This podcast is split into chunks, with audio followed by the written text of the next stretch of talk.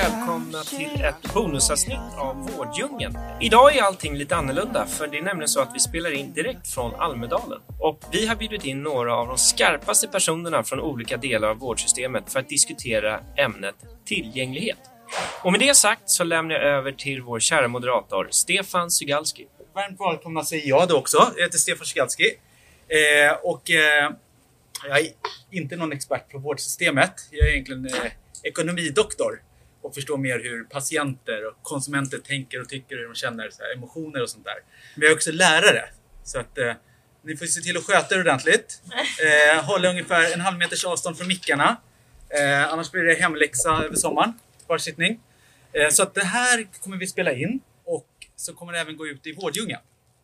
Så att det är förhoppningsvis massa tusentals människor som kommer lyssna på det här och få en liten inblick i lite av samtalen här i Almedalen. Ja, men det är väl det som är grejen med det här, att de här orden tillgänglighet, kontinuitet, det är stora ord. De hänger ihop. De är liksom svåra. Ska man tycka ja? Ska man tycka nej? Det är klart man tycker ja. Tillgänglighet är bra. Kontinuitet är bra. Men det är ju mycket mer än så om man dyker ner i det. Så vi håller oss till tillgänglighet idag. Så Anna-Karin, vi börjar där. På vilket sätt jobbar du med tillgänglighet? Ja, hej allihopa, Anna-Karin Edstedt Bonnami heter jag. Jag är vd på ett hälsoteknikbolag som heter Doktrin, och innan jag blev det jobbade jag som barnläkare i nästan 20 år, framförallt i Stockholms sjukvården. Och något som alltid frustrerade mig var ju hur oerhört svårt det är att komma i kontakt med sjukvården. Jag som var läkare lyckades inte boka en tid på min egen vårdcentral. Och det Doktrin gör är ju att leverera en plattform till framförallt befintliga vårdgivare, er alldeles vanliga vårdcentral, specialistvårdsklinik, som ger alla patienter en digital ingång som är öppen 24/7. Där man kan ladda upp sitt ärende, man får svar och tydlig information om när kommer jag få hjälp av min vårdgivare. Och det här ger ju en i princip 100% tillgänglighet till sjukvården på den vårdnivå man bör vara på som patient. Det är så vi jobbar med tillgänglighet. Tack så mycket. Jag hoppar till Victoria. Tack. Victoria Bolin, Capio. Vi jobbar med tillgängligheten i lite olika dimensioner. Så att, dels jobbar vi med den medicinska tillgängligheten som handlar om att naturligtvis alltid uppfylla vårdgarantin och försöka göra vad vi kan för att bli ännu snabbare också än vad vårdgarantin är. Men sen jobbar vi också med tillgängligheten i mer serviceperspektivet. Precis det här som Anna-Karin beskrev, att vi jobbar oss till att hitta någonting som kompletterar telefonen så att patienten inte bara kan ringa utan också kan komma i kontakt med oss via chatt eller via video. Så det är inte bara ur ett konsultativt perspektiv eller det medicinska, utan det kan vara den här servicedimensionen, boka om tider eller ställa frågor eller vad det nu kan vara. Sen har jag en tredje syn på tillgänglighetsbegreppet, och det tycker jag handlar om informationstillgången. Att vara fullt informerad, både som patient eller som medarbetare i vården, handlar om att bli mer tillgänglig. Det ingår också i det där begreppet. Så vi har flera dimensioner på det helt enkelt. Mm. Tack så mycket. Lars Oxen, vice ordförande i Läkarförbundet.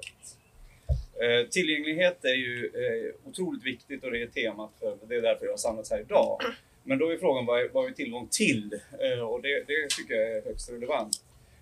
Vårt förbund arbetar ju väldigt tydligt för att vi ska ha tillgång till läkare i hela vårdkedjan, och det är otroligt viktigt att vi har kunnat få igenom en skrivning att vi ska ha 1100 patienter per läkare i primärvården. Otroligt viktigt, men det krävs också då att vi utbildar fler läkare som kan bli de specialisterna som sitter på vårdcentralen, som man kan boka tid till, som levererar den informationen som ni pratar om. Vi behöver den transformationen från en primärvård där vi har underbemanning till att vi har faktiskt en rimlig bemanning i primärvården. På så sätt så arbetar vi. Mm. Tackar. Madeleine, du tackar att jag är vice ordförande på Vårdförbundet. Ja, vi jobbar väldigt mycket för våra medlemmars villkor och arbetsmiljö så att de finns och kan vara tillgängliga för patienten i vården. Vi jobbar ju också för det här med mental specialistutbildning så att man får en ökad kunskap och därmed också en ökad tillgänglighet. Lars Olden, vice ordförande i sjukvårdsnämnden i Region Stockholm då, så moderat politiker där. Tillgänglighet är väl, det finns mycket att säga om tillgänglighet, men jag tycker det korta, tycker jag det viktigaste ur politiskt perspektiv är ju att det här är ju ändå det som är patientens rätt till vård. Så, att säga. Så när vi jobbar med tillgänglighet så är ju mycket detta med vårdgarantier och de liksom utfästelser vi gör om tillgänglighet ska hållas också. Att inte, vi får aldrig vara, vi har problem, när patienten står i kö, det är ett problem ska lösas. Vi ska inte lösa våra problem med att ställa dem i kö. Jag tycker ändå patientens rätt till vården är väldigt viktig och det blir ändå styrande för oss i politiken då. Och det har ju betydelse på många sätt och vis. Dels tycker jag självklart att det är ju inte så här, någonting som man som medborgare har rätt till att förvänta sig en kort väntetid. Men sen är det också en fråga om samhällsekonomi. Att människor som står i vårdkö hamnar i sjukskrivningar, vilket är dyrt för samhället. Det handlar ju också självklart om att vänta på vård som man behöver. Det är inte bra för patienten rent medicinskt och på alla sätt. Så väntetider är ju väldigt viktigt för oss att jobba med. Och det sista tycker jag är bra, det kan man säkert komma tillbaka till just med den här omställningen om god och nära vård. Så är ju också väntetider och tillgänglighet är ju också ett viktigt styrmedel. Ta exempel med god och nära vård nu när vi pratar om att vi ska göra husläkarmottagningen och primärvården till navet i vården. Då måste det också finnas en snabb kontakt och en tillgänglighet där, för annars kommer patienterna inte vara med på den resan och inte behandla primärvården som den ska vara. Så det, tillgängligheten är också ett viktigt styrmedel att också patienterna kommer till den vårdnivå vi vill att de ska gå till. Och då måste den vara öppen och tillgänglig så att man också använder de system så som vi har tänkt att de ska vara. Tillgänglighetsfrågan är jätteviktig. Mm. Tack. Katarina Bergman heter jag. Hej allihopa. Jag är chef för en tankesmedja som heter Forum för Health Policy. Och vi jobbar med att driva på innovation och utveckling i hälso- och sjukvård och omsorg. Vi har en lång bakgrund som chef i bland annat Stockholms läns landsting, bland annat som innovationsdirektör. Och från Forum för Health Policy så har vi tagit upp den här med tillgänglighetsfrågan som jag tycker är en av Sveriges akilleshälar. Vi har en alldeles för dålig tillgänglighet och vi kommer tillbaka och diskuterar det. Och det var ju inte bara nu utan det var ju även innan coronapandemin. Vi har för långa väntetider. Och jag skulle säga att det finns många olika orsaker till att väntetiderna ser ut som det gör. Och problemet är ju att det blir försenade diagnoser, man hamnar fel i vården och det kostar, som du var inne på, det kostar för samhällsekonomin och det kostar väldigt mycket lidande. Så vad vi gör det är ju att försöka skriva olika rapporter och analyser kring tillgänglighet utifrån olika perspektiv. Alltid med patienten i fokus, men utifrån ersättningssystemen, utifrån det här med vem, är det lite Svarte Petter med remitteringar till exempel, vem har ansvar för vad och så vidare, det kan jag återkomma till. Mm. Tillgängligheten är en av de viktigaste frågorna tycker jag nu i sjukvården. Tack. Och Markus. Mm. Jag heter Markus Bosröm, jag är entreprenör och grundare till Vård och byta sig. Och det vi vill göra med Vård och byta sig är att göra all vård i Sverige dels sökbar så man kan se vilka vårdalternativ som finns. För att vi ligger 400 miljarder minst på vård varje år. Men det är jäkligt rörigt hur systemet funkar. Och många, inklusive jag själv, och därför jag hoppade på det här projektet. Man fattar inte riktigt hur systemet funkar. Det finns valfrihetsreformer man kan välja. Men man vet inte vad man kan välja mellan. Så vi vill göra all vård först. Att man ska kunna se vad som finns. Och sen ska man kunna jämföra olika vårdalternativ mot varandra. Vad skiljer liksom vårdcentral A eller mot vårdcentral B? Eller vad skiljer om jag ska göra någon operation och jag har möjlighet att välja vem som ska göra den? Vad skiljer specialistläkarmottagning A mot B? Och sen det viktigaste frågan som vi jobbat mycket med på sista året det är att idag i Sverige är det enklare att boka ett hotellrum eller köpa en flygbiljett på nätet än att boka sin nästa vårdkontakt. Så vår vision är att vi försöker göra all vård bokningsbar via nätet. Och då har vi byggt en bokningsplattform som vi kopplar upp. För alla har ju då såklart olika system. Det är inte så att alla vårdgivare har samma system. De har ju olika system. Men det där går ju att lösa. Det är precis det som Booking.com och Hotels.com har gjort i hotellvärlden. Vi vill försöka göra samma sak inom vården. Så vi kopplar upp oss med alla olika typer av system. Doktrin tar dem. För att visa tillgängligheten för patienterna. För det kan ju också vara viktigt om du ska välja mellan två olika vårdgivare. Vem har rätt tillgänglighet för mig? Det kan ju vara kvalitetsparametrar. Det kan vara ett tillfälle. Eller ett val som man gör. Men ibland kan det faktiskt vara tillgänglighet som är avgörande. För vilken vårdgivare man vill gå till. Tack så mycket. Men när ni pratar tillgänglighet. Jag har lite svårt att begrepp. Har ni liksom samma? Vems perspektiv är det? Är det från patienten eller är det, Victoria, du var inne på någon medicinsk tillgänglighet eller vad är det, hur Hur tänker ni där? Jag skickar frågan till dig, Victoria. Nej, men vi diskuterar den ur alla dimensionerna. Om vi tar det ur patientens perspektiv så har vi pratat jättemycket om, och speciellt efter pandemin, hur vi kan bli mer tillgängliga. För det är långa köer och många som vill komma fram till vården. Och då räcker det inte med en telefonlur eller att man är välkommen fysiskt att kliva in på en mottagning, utan då behöver vi komplettera med chatt. Det underlättar. En patient kan chatta klockan 10 på kvällen och sen svarar vi dagen efter. Men oftast är det inte mer bråttom än så. För det är riktigt bråttom, då åker man till akutsjukhusen. Resten är elektivvård och då är det sällan det där superbråttom-perspektivet. Så det är ju det ena. Sen pratar vi naturligtvis mycket om, i kölvattnet av pandemin så blev ju köerna längre, och där tycker vi att vi har ett viktigt uppdrag att se till att patienterna får hjälp. Så då handlar det om att effektivisera och kunna helt enkelt behandla ännu fler. Så det ägnar vi ganska mycket tid åt. Och då handlar det om att avlasta vårdpersonalen på ett smart sätt så att man inte fastnar i för mycket slöseriarbetsuppgifter som vi benämner dem. Och sen jobbar vi ganska mycket också med hur vi kan korta vårdens övergångar mellan primärvård och specialistvård. För där vet vi att om man själv är patient i systemet och får besked om att det är bra om du startar med att boka ett besök i primärvården, och så förstår man att man kanske måste diagnostiseras och så ska man till specialistvården. Det är otroligt många stuprör man kan trilla ner i, och vårdgarantitiderna räknas ju för varje enskild sån här vårdgivarprocessen. Och där gör vi en insats i Capio där vi jobbar mycket tillsammans mellan primärvård och specialistvård. Just nu inom psykiatrin. Vi gör det mycket inom ortopedi och gynekologin i Stockholm. Så att det har faktiskt hänt nu att vi har patienter som på morgonen sökte primärvård, men på eftermiddagen har de en tid inom specialistvården. Och då var man lite glad och förhoppningsfull och tänker att det där ska vi göra fler av under hösten. Tack, jag ser vi Katarina. Jag tänkte bara haka på Victoria här. Vi har ju precis tagit fram en rapport som heter Irrvägar i vården.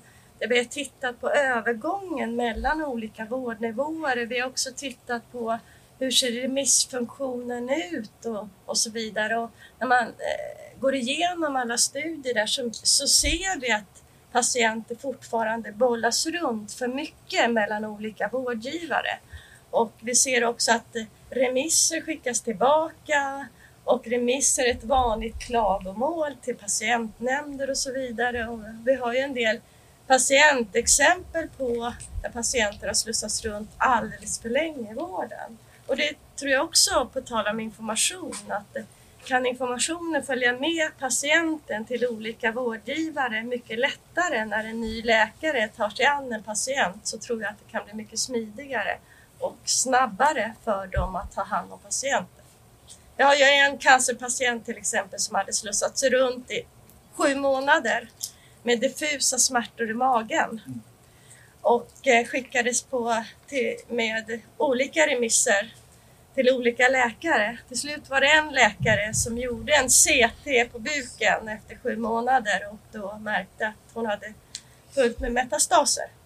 Och då när hon väl kom in till cancervården, då var det ju ett fantastiskt vårdförlopp och korta ledtider. Så det var ju 2 sidor då, på något sätt av samma mynt. Så det där med irrvägarna som är en ganska bortglömd fråga, det tror jag är dags att fundera över och diskutera mer. Lars och sen Markus. Ja, nej, men det är otroligt intressant och det är otroligt beklagligt att höra den där beskrivningen, men de blir fler och fler. Och precis som du säger så, det fanns ett problem innan pandemin, det har accelererat, men det här är en situation som har varit under lång tid och det måste man vara klar över. Och där behöver vi arbeta med en kontinuitet och en kommunikation. Jag tycker det är otroligt tillfredsställande nu när tillgänglighetsdelegationen har släppt sin rapport där de bland annat beskriver att man ska få en plan inom 14 dagar. Och i den planen har regionerna mycket kvar att arbeta på. För det man inte gör idag, det är att man planerar över tid. Och här skulle ju en plattform skulle kunna hjälpa till i den planeringen och lyfta behovet av planeringen. För om man nu ska kunna ha en kontakt och säga att jag skulle vilja ha min undersökning där och där, då måste ju också regionerna vara beredda på att ha de slottarna så att man kan boka på de slottarna. Så att det är otroligt viktigt att regionerna lyfter sin vilja att planera över tid. Det kan också dimensionera både personal och övriga resurser över tid på ett bättre sätt än vad man gör idag. Vi tar Madeleine först och samma. Ja, frågan var ju vems perspektiv vi utgår från. För oss är det självklart att det är patientens behov som styr. Vi pratar ju om personcentrerad vård. Vi ska vara lyhörda för hur patienten har det. Men det pratar lite för lite om det preventiva arbetet. Att du kommer liksom i ett tidigt skede komma i kontakt med vården. Jag ser ju det som en av lösningarna på den här kompetensförsörjningsproblematiken. Att komma patienten tidigt, i ett tidigt skede. Och inte behöva vänta 7 månader på någon karusell där man inte kommer till rätt instans, så har man mycket bättre förutsättningar. Och det blir också bättre för vården. Tack, Markus. Vi jobbar ju med både primärvård, specialistvård och tandvård. Och det är intressant för då kan man jämföra lite mellan dem. Och jag blev ju förvånad över hur ersättningssystemet ser ut inom primärvården. För alla som inte vet om, man är ju listad på en vårdcentral. Och då får vårdcentralen någonstans mellan 1000 och 3000 kronor beroende på lite olika faktorer. Det är säkert Lars expert på. Och sen så när man kommer till vårdcentralen så får vårdcentralen en patientavgift som är ganska liten och en extra ersättning för regionen beroende på vad det är. Men de här ekonomiska incitamenten har vi märkt när vi pratar med en massa vårdcentraler. Om vi pratar bara de ekonomiska incitamenten, det leder till att ska du driva en lönsam vårdcentral, då vill det helst ha massa unga, friska personer listade där som inte dyker upp allt för ofta. För då får du ihop bra ekonomier. Det var min eller vår liksom reflektion och Lars kommer säkert ha en replik på det. Men det skiljer sig från specialistvården och tandvården. Och det gör när vi pratar med vårdcentraler så här, vill ni ha fler patienter? Ja, de vill ha fler listade patienter. Men de vill inte ha fler personer som dyker upp i själva liksom väntrummet. Generellt sett. Är det ett problem? Ja, men alltså, jag tycker det du sätter fingret på är ju så att säga lite grann den balansgång och det så att säga avvägningen hela tiden jobbar med i primärvården.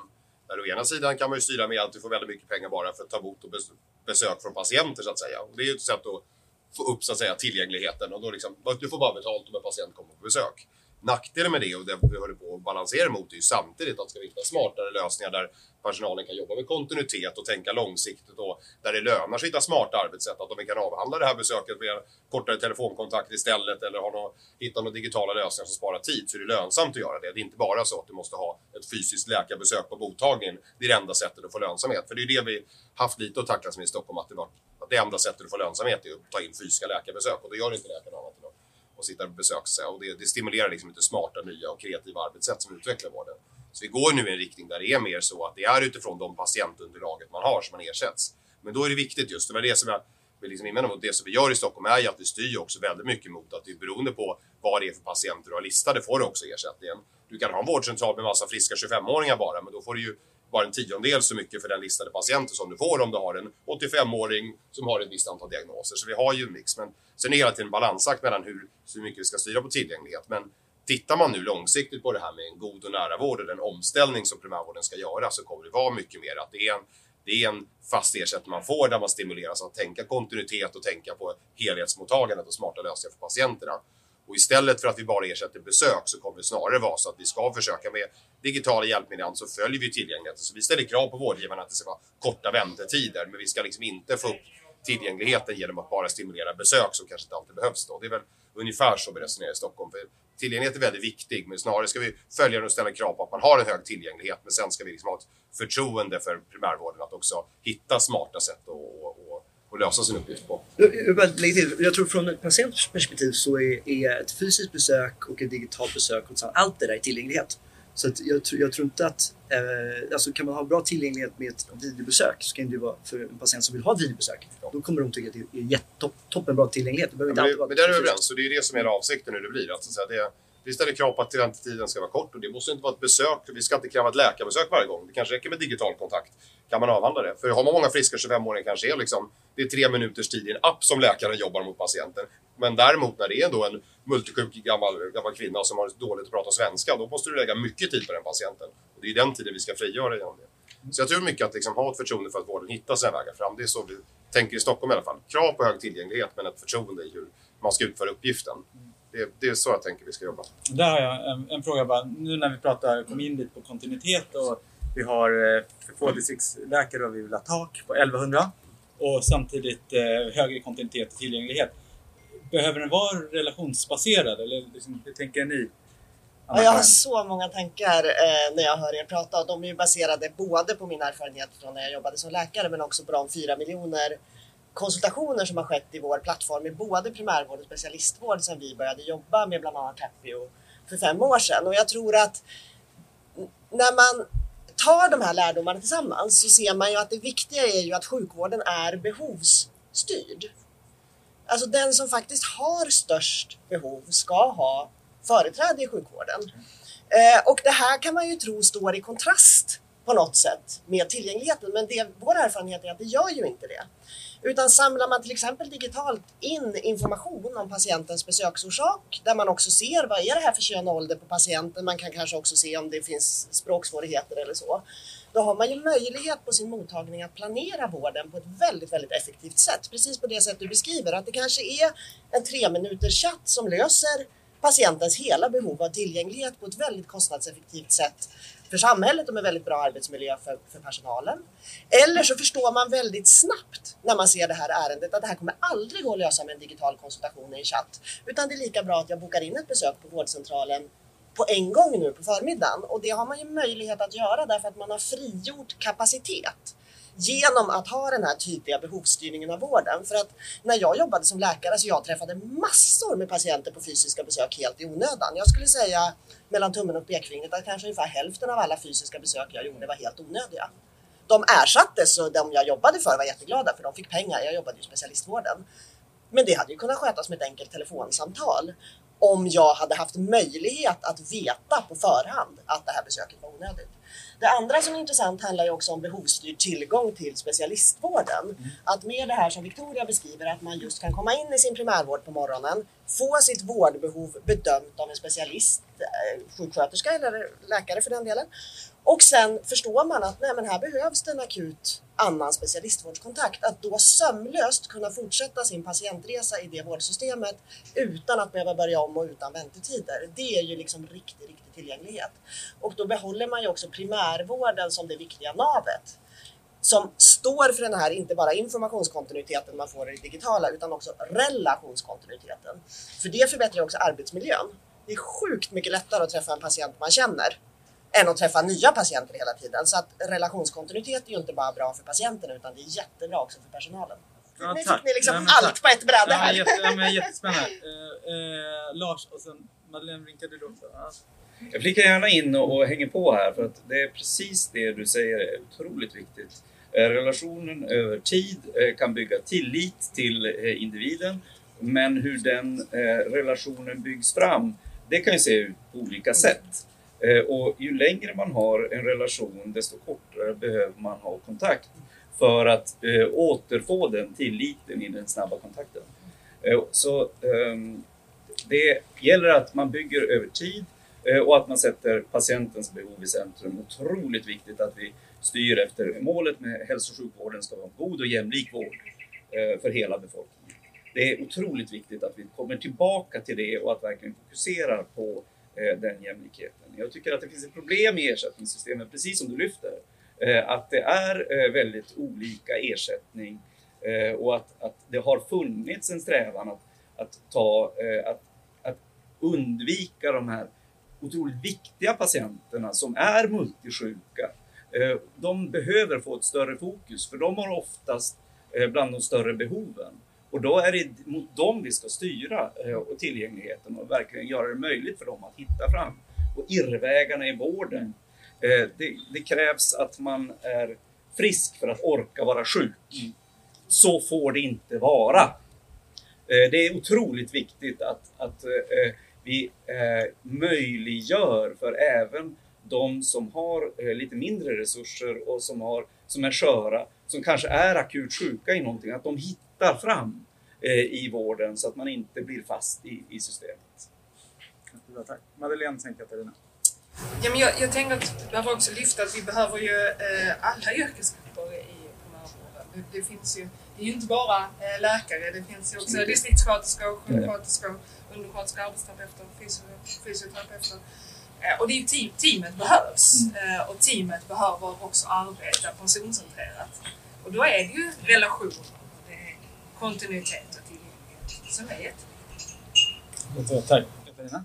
Nej, men jag vill haka på det där med relationer och att det inte bara handlar om en läkare, för det går inte. Man har listat på en vårdcentral i 17 år och så kanske man besöker en 7 gånger och så får man ändå olika läkare när man kommer dit. Så jag tror väldigt mycket på det här teamet. Jag kan väl få berätta att Forum för Health Policys patientpris i år, där det är patienter och anhöriga som nominerar. De hade då nominerat och som vann Capio Orus Astma Coolteamet. Och det var underbart att se, för där var det många olika professioner som jobbade runt. Det var en äldre patient som nominerade. Så att alla kände till den här patienten. Så när en var borta så kunde den andra ta över. Och dessutom så var de mån om att ta alla symptom och diskutera alla olika sjukdomar. Så det där med tillit och relation, det är oerhört viktigt. Jag tror att det är en önskedröm att man ska ha samma läkare hela tiden. Men däremot ett team är ju lättare.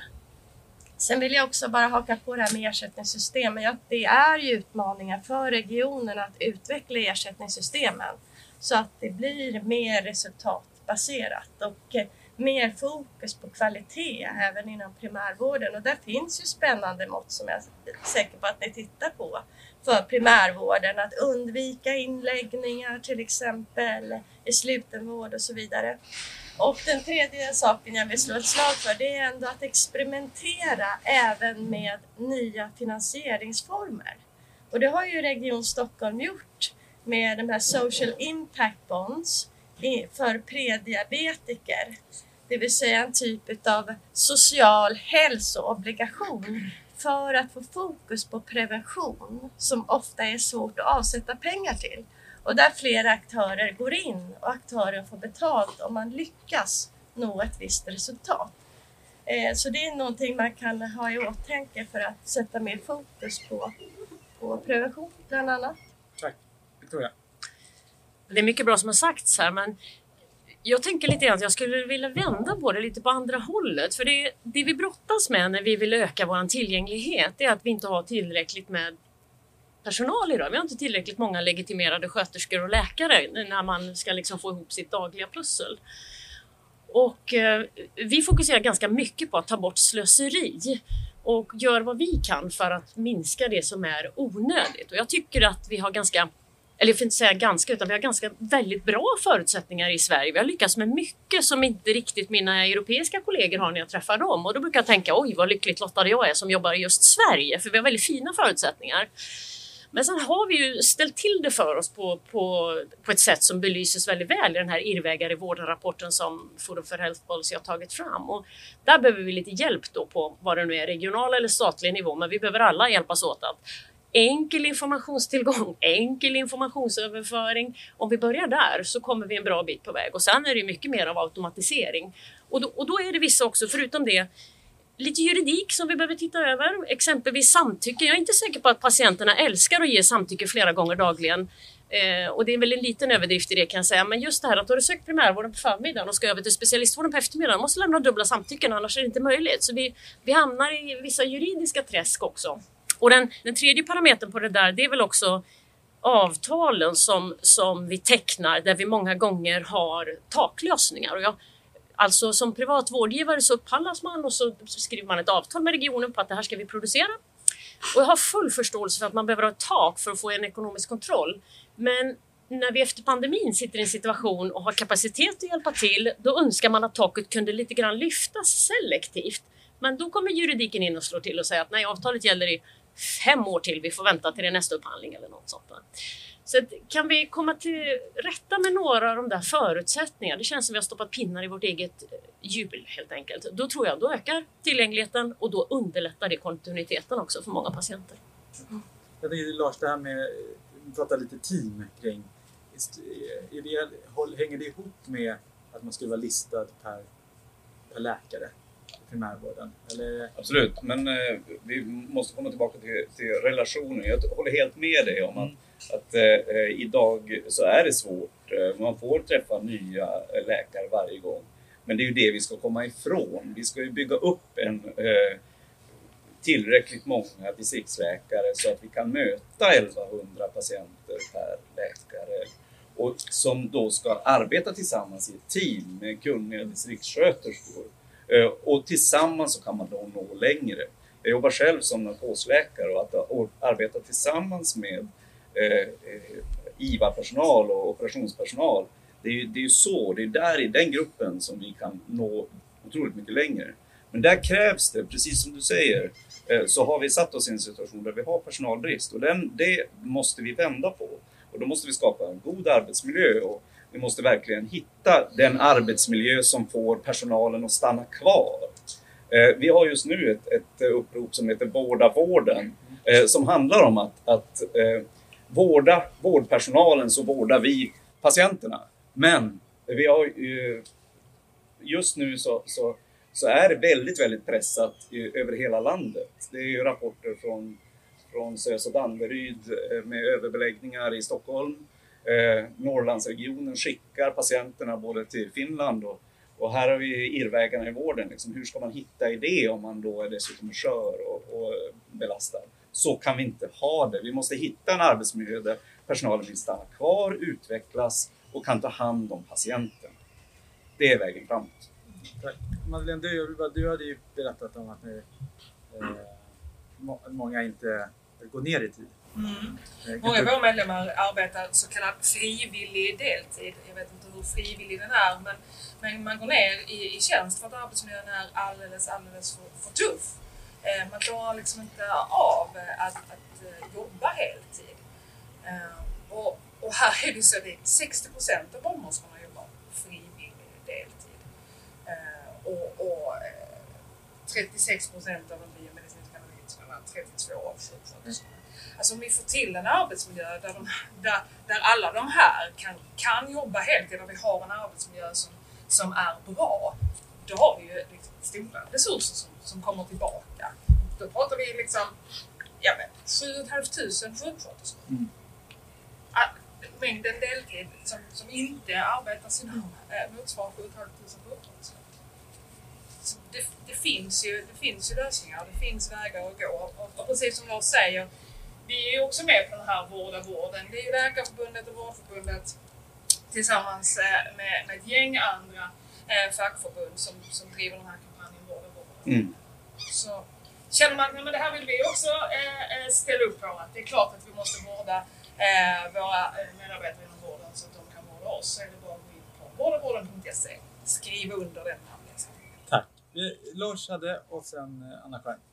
Jag tycker det här är en jätteviktig diskussion. Jag tycker också i den sammanhang vi är i, jag tycker riktigt det här, liksom redan innan pandemin har vi haft strukturproblem i vården. Så att vi har ändå, vi som är sjukvårdspolitiker, vilken partifärg vi än är, vilken del av landet vi än är så här. Så vi har ju en utmaning med finansiering av vården och mycket av de strukturförändringar som behövt göras för att hitta lösningar på saker har ju helt så att säga lagts på is under pandemin och istället har vi bara försökt att ta till extra pengar givetvis för att klara den här extrema liksom, pressen som pandemin krävde av oss framåt på sjukhusen. Så vi ligger lite efter med strukturarbetet och nu går vi in i en period också där ändå tycker jag mycket riktigt gör man det från nationell nivå ställer krav på oss att vi ska rusta upp primärvården väldigt mycket, väldigt snabbt så att säga.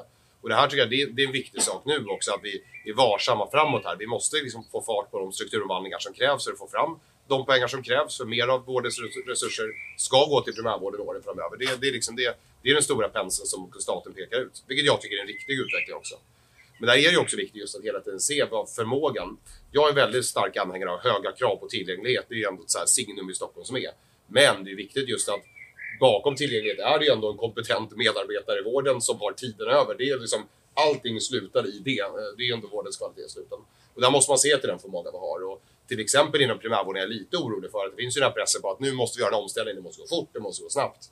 Men samtidigt handlar det alltid om att ge nya uppgifter, skicka fler patienter och då måste ju också det finnas en förmåga att ta hand om det uppdraget. Annars blir det bara mer stress och uppdraget blir inte bra. Och patienterna kommer ju drabbas i sista ledet av det också. Och där finns det mycket att göra. Och jag tycker även det här arbetet i Stockholm i alla fall ser vi det att vi hör ju på, jag tar ett helhetsgrepp i kompetensförsörjning också för vi måste få fram fler utbildningsplatser.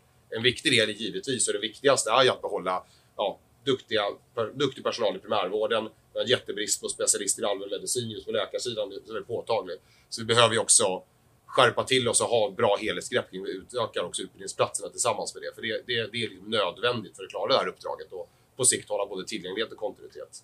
För det här riktmärket på 1100, jag tycker det är en bra idé om att vi ska nu börja jobba mot ett värde där vi ser hur liksom dimensionerar man ett uppdrag som man som husläkare klarar av att göra det uppdrag på ett bra sätt. Det måste göras. Men sen tycker jag också att det är bra att ha en dialog framåt hur det här ska gå till. För just som vi pratar om, det är en väldigt stor skillnad på 1100 patienter på Järvafältet i Stockholm eller ha det på en mottagning som ligger inne i stan som kanske har en väldigt stark digital profil. Liksom 1100 är väldigt olika saker. Så vi kommer behöva jobba mycket med vår kunskapsstyrning och professionen också. Hur omsätter man det här i praktiken? För det måttet måste ju också vara anpassat till uppdraget. Att på vissa ställen så är det färre patienter, på vissa är det fler. Och vi måste ju också se till att kontinuitet måste ju vara en möjlighet för de som behöver det. Har du en kronisk sjukdom, är du gammal, då är det klart att då är kontinuiteten jätteviktig. Just att det är samma läkare varje gång så man får de här tidsvinsterna. Men sen är det klart att det är bra om det också finns en möjlighet för friska 25-åringar som besöker husläkare en gång var fjärde år. Då är det bättre om det bara är just det här appbesöket på 3 minuter som löser det besöket. Så tid frigörs. Så de här balansgångarna måste vara inne. Så jag tycker det är bra att ha det arbetet. Jag tror det är också viktigt för vårdens medarbetare att ha en idé om hur man dimensionerar husläkarbidrag på ett bra sätt. Men hur det här ska gå till tycker jag också är en viktig sak att vi tänker till här nu. Så vi styr det rätt så att säga. För det finns ju en risk här nu också att det blir så att då blir det enkelt att 1100 patienter på en innerstadsmottagning med friska patienter, men det är hopplöst uppdrag att göra ute på Järvafältet. Det gäller liksom hitta rätt styrning av det här också så att det liksom, det är en komplex sak. Det finns ett riktmärke, det är viktigt, men tillämpning av det måste vi göra med lite eftertanke. Så tänker jag. För det är en jätteviktig sak. Tack. Anna-Karin. Men jag måste bara förstå det här lite bättre, tänker jag, just kring varför det är så svårt att uppnå relationskontinuitet i sjukvården. Om vi säger att det är nyckeln till patientnöjdhet, det är nyckeln till trygghet. Vi har sett att det minskar antalet mångsökare, onödiga utredningar därför att man känner sin patient. Man kan säga, nej men Sigge, det är ingen fara idag heller, du behöver ingen magnetröntgen. Och vi ser att läkare och sjuksköterskor, tror jag i stor utsträckning, har ju inte makt att styra över sin egen arbetsvardag. De vill ju också ha kontinuitet. Jag menar, de jobbar ju i allmänhet 260 dagar per år, precis som min frisör och min tandläkare, där jag har haft samma i 28 år.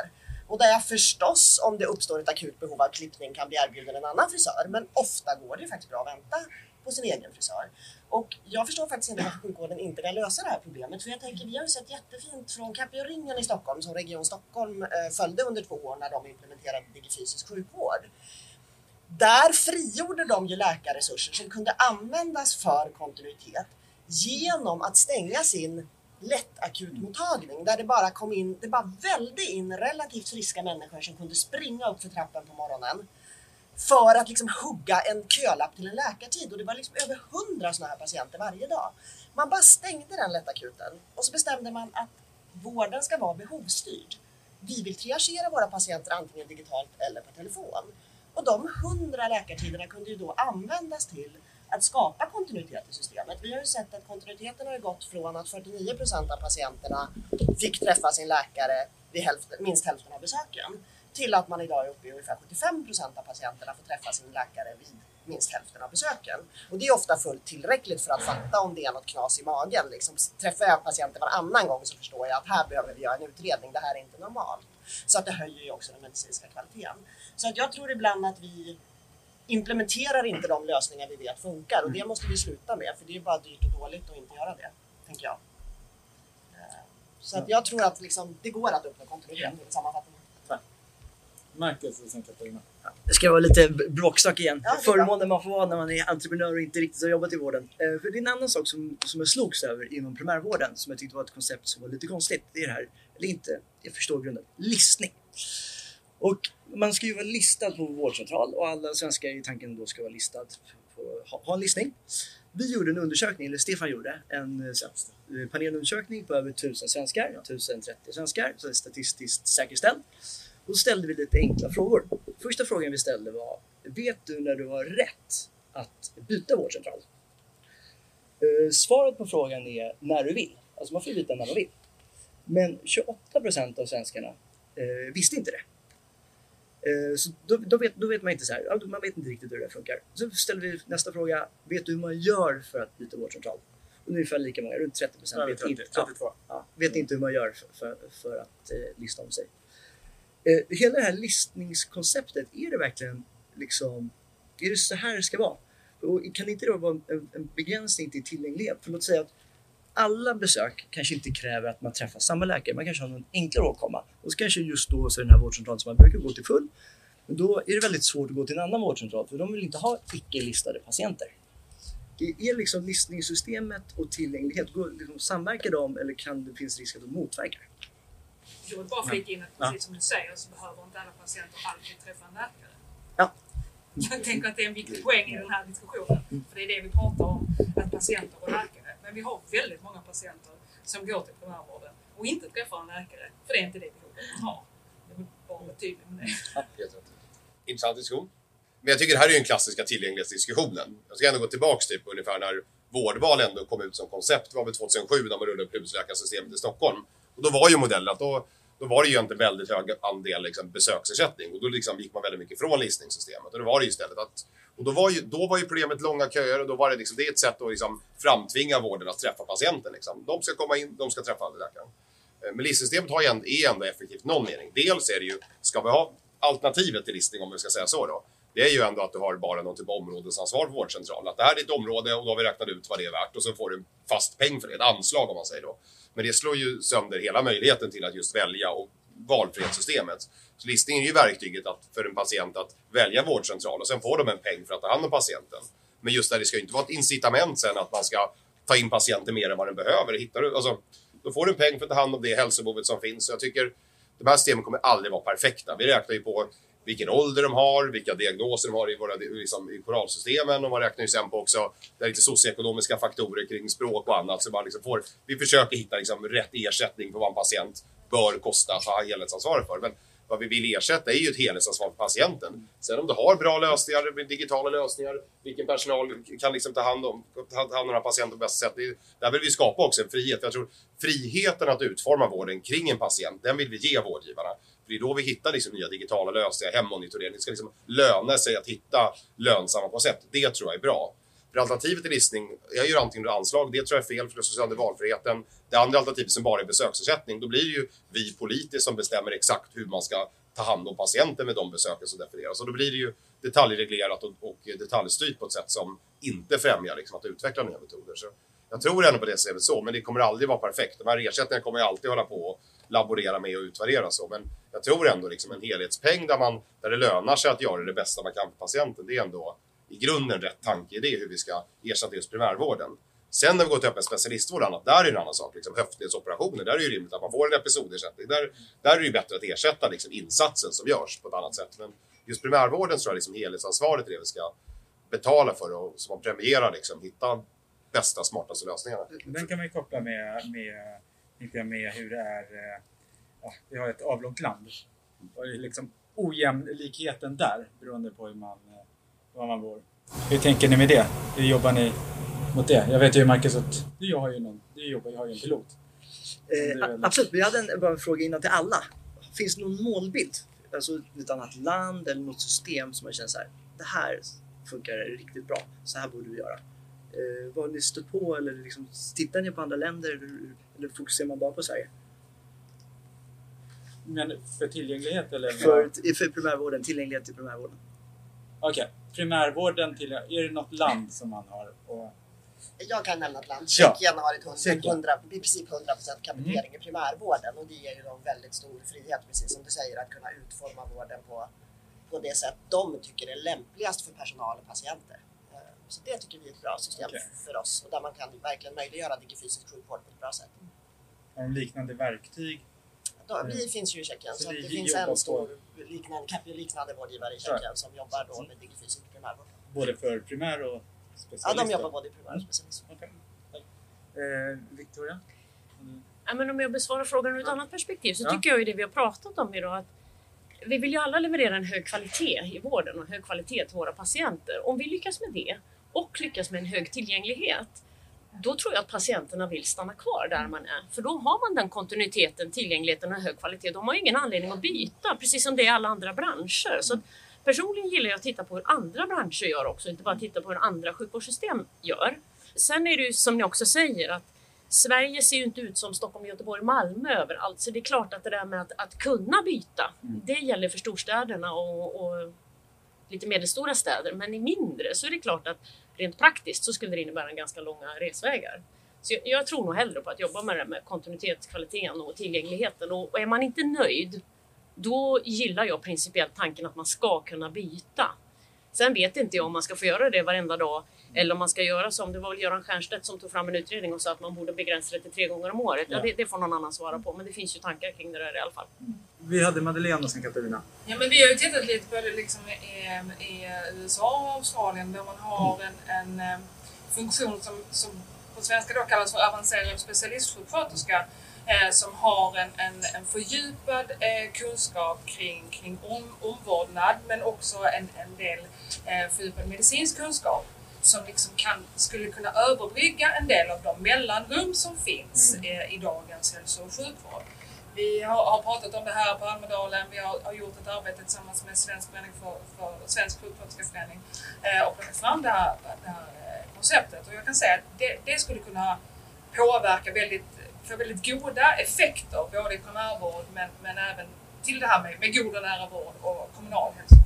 Det är jätteintressant det du säger, för vi har en stor engelsk kund, nu bröt jag in men det relaterar så tydligt till det du sa. Vi har en stor engelsk kund som precis har bestämt sig för att rekrytera 2 sådana advanced nurse practitioners som jobbar digitalt i vår plattform med att kunna sluthandlägga så många ärenden som möjligt och därmed har de då sluppit inom citationstecken att försöka hitta ytterligare en allmänläkare för att rekryteringsläget är så svårt. De här 2 sjuksköterskorna är erfarna och de jobbar på distans så de behöver inte ens befinna sig geografiskt där kliniken ligger så att säga och de är väldigt nöjda med det upplägget. Jag tror vi måste komma ihåg att självklart ska vi vårda vården. Om personalen inte mår bra, då mår inte heller vården bra. Samtidigt så är det ju intressant att konstatera att vi har många läkare och vi har också många sjuksköterskor jämfört med andra länder och vi har ganska hög kostnad för sjukvården också jämfört med andra länder. Så det är därför man behöver göra flera saker samtidigt och fundera hur kan man få smidigare lösningar. Och jag gillar ju när ni kommer med lite innovativa förslag här för att det ska gå snabbare och smidigare. Och jag tänker Anna-Karin där med att ha lite mer AI-baserade stöd. Nätverket mot cancer till exempel har ju tagit upp UK, England, där man då som läkare har bättre information. Så när man kommer för 3:e gången till en ny läkare med ont i magen så kan den läkaren se att okej, det här är en trigger. Givet nu att man inte har samma läkare som kände patienten. Så jag tror de här stöden, jag tycker också en plattform nationellt där det ska vara mycket enklare för patienterna att hitta tider. Särskilt specialistvården men även primärvården, man kan tänka sig också snabbt att se akuttider. Och det är ju någonting som läkaren också säger att när de ska remittera vidare så skulle många vilja ha information om men vad är det nu lägst väntetid.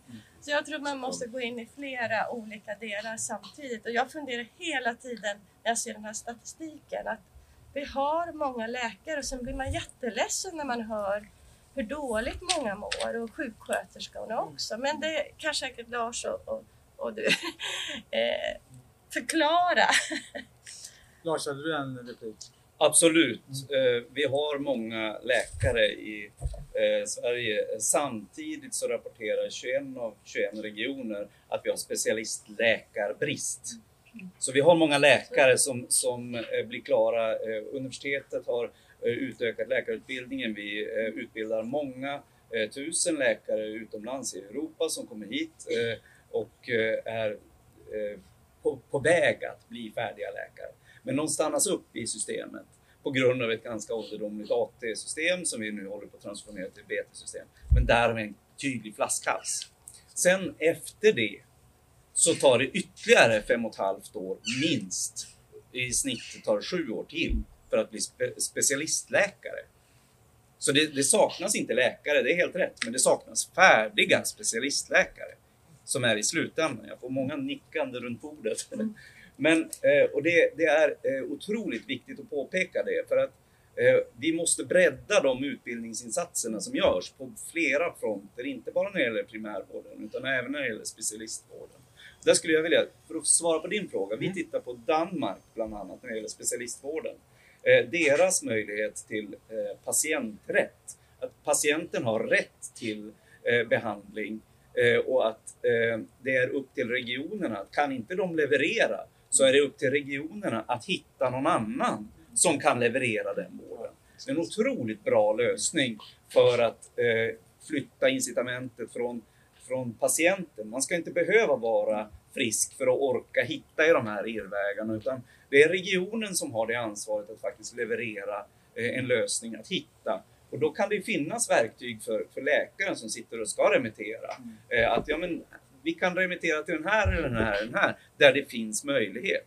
Och då ska det juridiskt finnas stöd för att remittera till exempel till Capio eller någon annan som har kapacitet, som har möjlighet att ta emot patienten. Jag pratade med Cancernätverket som tydligt sa det att det är kanske inte så att vi behöver korta ner tiderna så extremt mycket. Man ska ha snabb tid till diagnos, det är jätteviktigt. Men sen så är det så otroligt viktigt att man får en tid. Och att det inte är som nu, det är fritt valt arbete, målet, lagen säger att vi ska ha lika vård på lika villkor. Det är lagen. Men det regionerna gör, det är att de väntar till 90 dagar och så säger de OPSAN, tyvärr, vi lyckades inte planera in det här. Nu så, du kan få tid kanske om 1,5 år eller så. Och så får det inte vara. Där försöker vi jobba med folkbildning och de grejerna som redan finns. Det är den piloten som jag menar som vi gör tillsammans med Capio, som gör om man bor i en annan region där man har dragit korsbandet och får vänta i 2 år. Då kan man få tid inom en månad. Det går snabbare, men jag har sagt en månad på Capio i Stockholm. Och så är korsbandet för operation och man kan vara tillbaka hem på jobbet och det betalas av regionen och man får till och med, alltså, man har lagt undan pengar för att betala för tågresan till och med. Så att det finns ju en del grejer, så att mycket det tror jag också är det här kunskapsunderskottet hos patienter. Där tänkte jag också fråga lite hur ni jobbar med, det är mycket prat om att man ska få patienterna att bli en aktiv patient och liksom förstå och kunna. Hur ser ni någon skillnad nu när man börjar jobba med digitalt eller fysiskt med olika, hur patienten tar mer, får man mer kontroll över sin vård? Ja, eller? Du tittar på mig. Eller? Ja, lite. Jag tittar på er. Det är alltid svårt att uttala som patient. Perspektivet på saker, det man kan se när man jobbar just i vårt system som patient, eller när man liksom, då hjälper man ju vårdgivaren med att tillhandahålla den information som vårdgivaren behöver om ärendet. Det kan ju vara symptom, det kan vara information om biverkningar, hur en behandling har fungerat. Det kan vara att man egenrapporterar mätvärden hemifrån och sådana saker. Och det faktum att man liksom själv tar ansvaret för att tillhandahålla den här informationen gör ju vården per automatik mer personcentrerad. Patienterna kan också se vilken information har jag nu delat med vårdgivaren, för det vet man ju, man minns ju kanske inte vad sa jag egentligen, sa jag att jag hade haft ont i huvudet i 3 veckor eller vad sa jag liksom på den där frågan, men här kan man faktiskt se vad svarade jag och få möjlighet att tydliggöra, så att ja. Victoria? Vi delar din uppfattning där, Stefan, att kan vi informera patienterna mer om hur de kan gå tillväga så vore det jättebra, och där tror jag vi alla behöver ta ett gemensamt tag via både 1177 och via regionen och via oss privata att hjälpa till.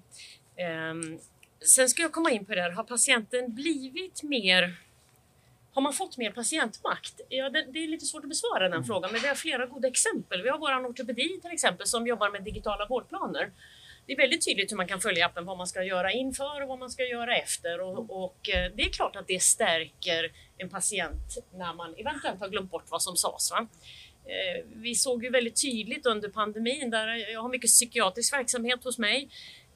De patienterna är väldigt, väldigt beroende av kontinuitet, så att tack vare att vi kunde göra mycket av de digitala besöken när någon hade lite förkylningssymptom eller annat, både hos personal och patienter, så lyckades vi upprätthålla det. Det är också ett sätt att stärka, minska att man faller längre ner i sin sjukdomsbild och snarare stärka patienten och veta att jag har hela tiden mina besök, för skulle jag vara förkyld imorgon så kan jag ändå få hjälp, och då är det video. Och det lärde vi alla patienterna hur det gick till. Markus. Jag tänkte på en sak som ni pratade om tidigare, som är lite av ett mantra som jag förstått, det här med vård efter behovet, alltså högst behov ska få vård. Och det låter ju helt rimligt så. Jag tror att det har blivit ett mantra på många vårdcentraler. Jag tror att den stora frustrationen av tillgänglighet, som jag förstår det är inte de som är multisjuka. Jag tror att de har en ganska god tillgänglighet och de har en kontinuitet. Jag tror att den stora frustrationen hos svenska folket, det är folk som är relativt friska och occasionally behöver träffa vården för lite lättare symptom. För då, så kommer ju, då fattar ju vården att så här, det här är lite lättare att åkomma, och då är det lite så här, nej men du, det är en massa andra som vi ska prioritera först. Och då växer upp en frustration. Det är då man börjar tycka att vården är otillgänglig. Och jag tror också att det kan få med sig risker för förtroende. För då känner man så här, om inte jag ens kan komma i kontakt med vården för mitt halsont, vad kommer hända då om jag får ont i bröstet? Hur kan man lösa de två grejerna? Jag tycker att vi är på en jätteviktig diskussion i det. För jag tror det finns tyvärr en diskussion som är lite antingen eller diskussion. Så att det blir att det är klart att jag tror vårdens uppdrag i primärvård är ju regel mycket tal om äldre patienter, multisjuka patienter. Det är ju det stora uppdraget man jobbar med, och det är mycket av det pengarna går till. Men sen är just bilden av tillgänglighet, det är ju ofta allmänheten som inte är i den gruppen alla gånger. Och det var två saker. Jag tycker det är viktigt också att ha att det är inte antingen eller, utan det är både och. Just att hittar vi smarta, snabba sätt för de patienterna som kanske inte har det tyngsta vårdbehovet och få en snabb, enkel service, så får vi mer tid till de som behöver. Alltså hitta det här att alla vinner på den idén. Men det är viktigt att ha båda de sakerna. Men jag tycker det finns en enorm potential i de innovationer som kommer digitala hjälpmedel. Jag har varit med så länge i vården nu att för inte ens 10 år sedan så att vi bara stångades med det. För att en vårdgivare ens skulle kunna sätta upp en videokonferens, så var det dubbel ersättning och superstimulanser. Och vi var superfrustrerade över att det inte hände något. Och nu är det precis tvärtom, att varenda vårdgivare i Stockholm som bara skriker på oss politiker och att vi är värdelösa, ligger efter, vi måste hitta nya digitala ersättningar. Så det bara bubblar nu. Och vi har ju nu idéer om att vi kommer ju rulla ut att där det finns lämpliga digitala kontakter och sånt kommer ut. Men vi ligger ju efter med alla avtal på, men dit går vi nu, så det finns en jättestor kraft i det. Men det du tog upp innan som är viktigt också i de här olika systemen som stärker patienter, det är ju också mycket patientinformation. Både det här med att man kan ha sin journal och utveckla möjligheter att vara delaktig i sin vårdprocess med de digitala hjälpmedel är viktigt. Men mycket det du var inne på innan också med att kunna jämföra vårdgivare. För där kan jag vara lite kritisk och moderat. Vi har varit väldigt starka i att vilja driva igenom stora valfrihetssystem. Men de har ingen nytta om du inte sen har de möjlighet att jämföra vårdgivare också. Ta del av information. Kan du inte utvärdera kvaliteten och vänta till vårdgivare, då är det bara två olika skyltar på stan som du väljer mellan, men du vet ingenting.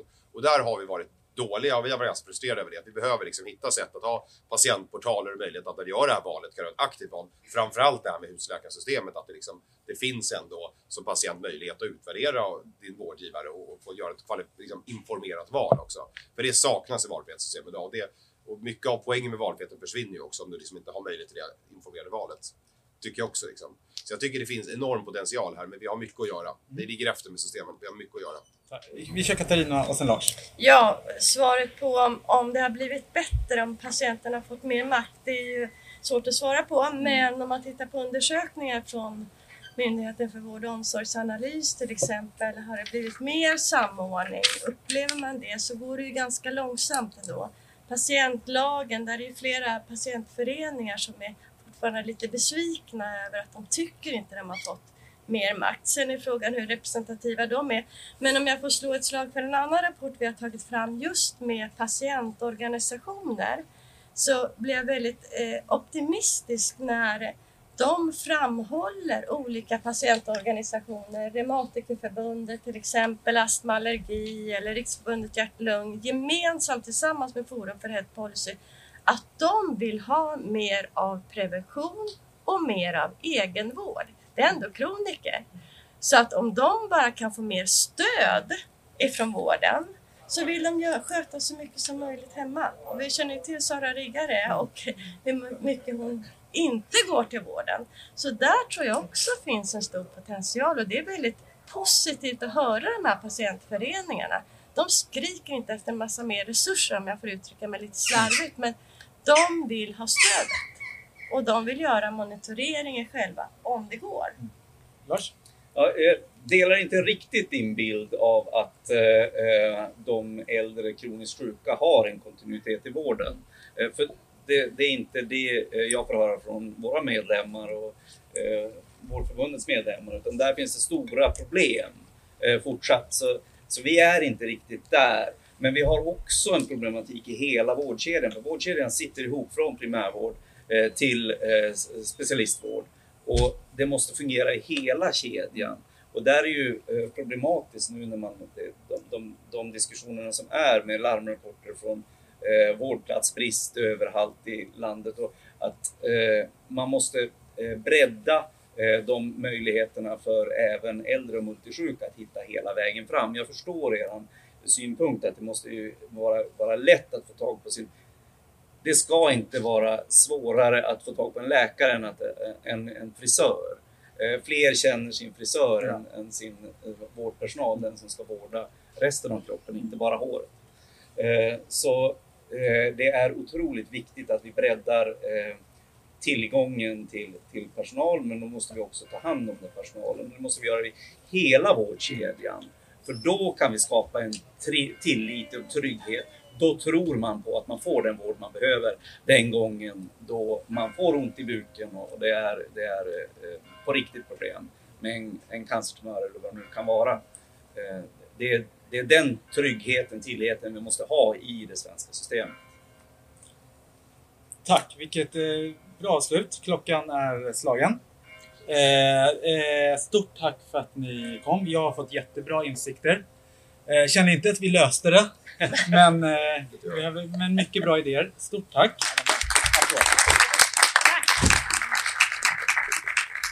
Så hoppas vi kan fortsätta samtalen sen i Stockholm. Och i Göteborg.